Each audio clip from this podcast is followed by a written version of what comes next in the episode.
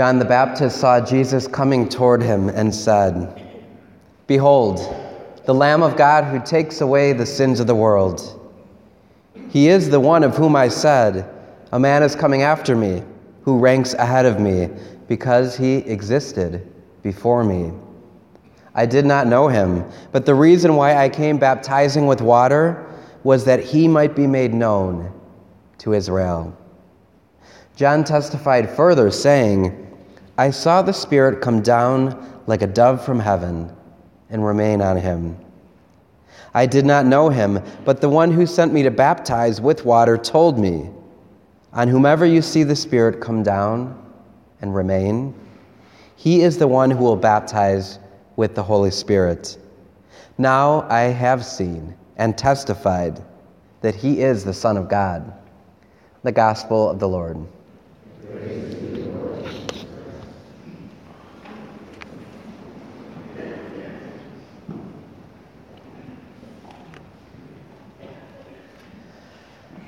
Our God is a God of paradox. And every time we think we can come to understand God, there's more um, confusion that comes with it. God reveals himself um, in some ways only to, to make himself hidden. And one of the ways that I learned this early on in my seminary was uh, with a priest named Father Tasco. So, Father Tasco is a wonderful priest, he's a CSJ, and he taught scripture to us. And one of the first classes he taught us was Pentateuch, the first five books of the, of the Old Testament, or the Hebrew Scriptures, as he would say. One of the points that he made early on that really caused me a lot of confusion, but is, has always come back to me over the years, is this paradoxical statement. So, are you ready for it? God always excludes to include. So, that's a difficult one for us because we are always we live in such an inclusive culture God always excludes to include. So, what does that mean? Well, the idea of God excluding is that God, has, throughout all of salvation history, has always set certain people apart for the inclusion of the entire world. So that's the paradox. God excludes to include. And I'm going to go through and give you some examples from today's reading. So, first of all, we hear in the first reading Israel. Israel, you are my chosen, th- my chosen servant through whom I show my glory. So Israel was the chosen people. So until Christ came into the world, the focused attention of God was on Israel. They were the chosen people, they were the exclusive people that were set apart. So we hear this in the first reading You are my servant Israel. So God chose this one nation, Israel, and set them apart as his beloved people. Was it just for themselves?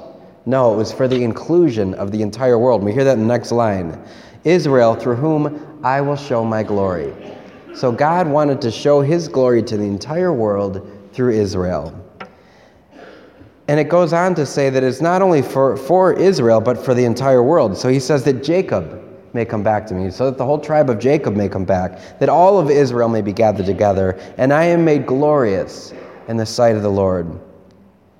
And he goes on further and he says, It is too little, says the Lord, for you to be my servant. So it's too little for just Israel to be the important people. God says, I will make you a light to the nations, that my salvation may reach to the ends of the world. So notice, notice how he takes Israel, he makes Israel his special servant, his chosen people, and then he says, It's too little for you just to be the excluded ones. I want to do this for the salvation of the world, that you may be my light.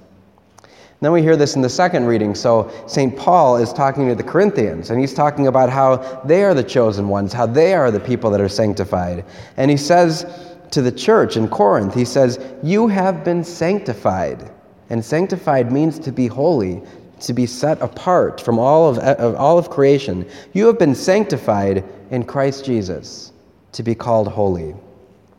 And then we hear in the gospel, John the Baptist talks about the biggest event of all, where God excludes this one child, this one human being, Jesus.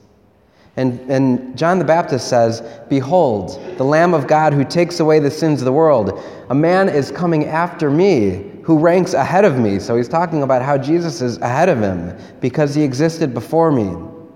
On whomever you see the Spirit come down and remain, he is the one who will baptize with the Holy Spirit. So at Jesus' baptism, we see the biggest exclusion of all.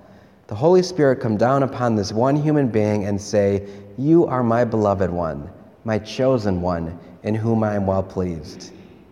Now, was it just for that one person? No, it was for the salvation of the entire, the entire world. Now, this is, can be difficult for us, again, because it's a paradox and because we live in a culture that wants to be inclusive. We want to include everything and everyone. And God does too, by the way, but He's got a, a process or a way of doing it. So think about it with all of our sacraments, they're all sacraments of exclusion.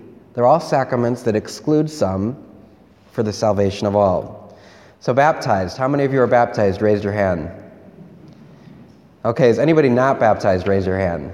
There might be a couple of you, it's okay.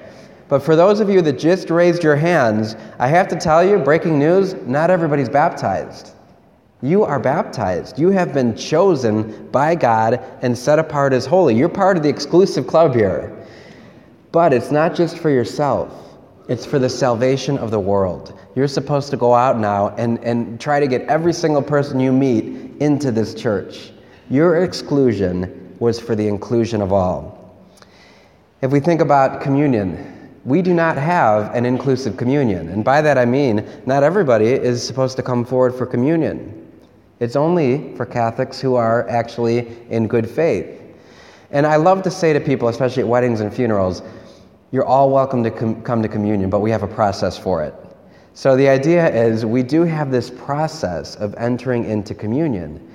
And at the later Mass, the, the people that are going through the rite of Christian initiation are going through that process. They are going through the process of inclusion, and for a while, they're going to be excluded for the salvation of all.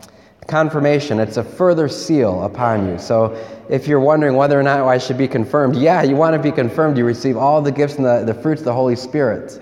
You will receive the gifts and fruits of the Holy Spirit, not everyone else. Why? God is excluding you, He's setting you apart for the salvation of all. Let's look at the sacrament of marriage. One man and one woman, they're excluded. The exclusive union between two people. So God uses this exclusive union where these two people cannot love anyone else in the way that they can love these two people. Does he do it just for the sake of them? No. He does it for the salvation of all, so that their marriage, their home may become this, this primary church, not only for their children, but anyone who walks into it. God excludes to include. Finally, holy orders. I know this is a difficult one, but for some reason, God chooses male. He chooses the male priesthood. He sets me, unlikely, apart. Is it just for myself? Is it for my glory? No, it's for the salvation of all. God sets apart for the salvation of all. Anointing of the sick. The priest lays hands on those who are sick. It's only, you have to be seriously ill to receive anointing. Not everybody can receive it. So, in a sense, it's an exclusive sacrament for those who are ill. Is it just for that person's healing? No, it's for the salvation of all. That anyone who prays for that person or witnesses or experiences that healing will experience this wonderful sacrament of God's healing and restoring grace. So, the bottom line is like it or not, you're chosen. If you've been baptized, if you can come forward to receive communion, you are part of God's exclusive group. But is it all about you? No. It's for the salvation of the whole world. The idea is that every time we come here, God is setting us apart. He's making us holy. He's drawing us as His holy people so that He can indeed receive and include the entire world. I know he's a God of paradox. I know you may not understand this at first, but I just invite you to wrestle with this whole notion that God excludes to include.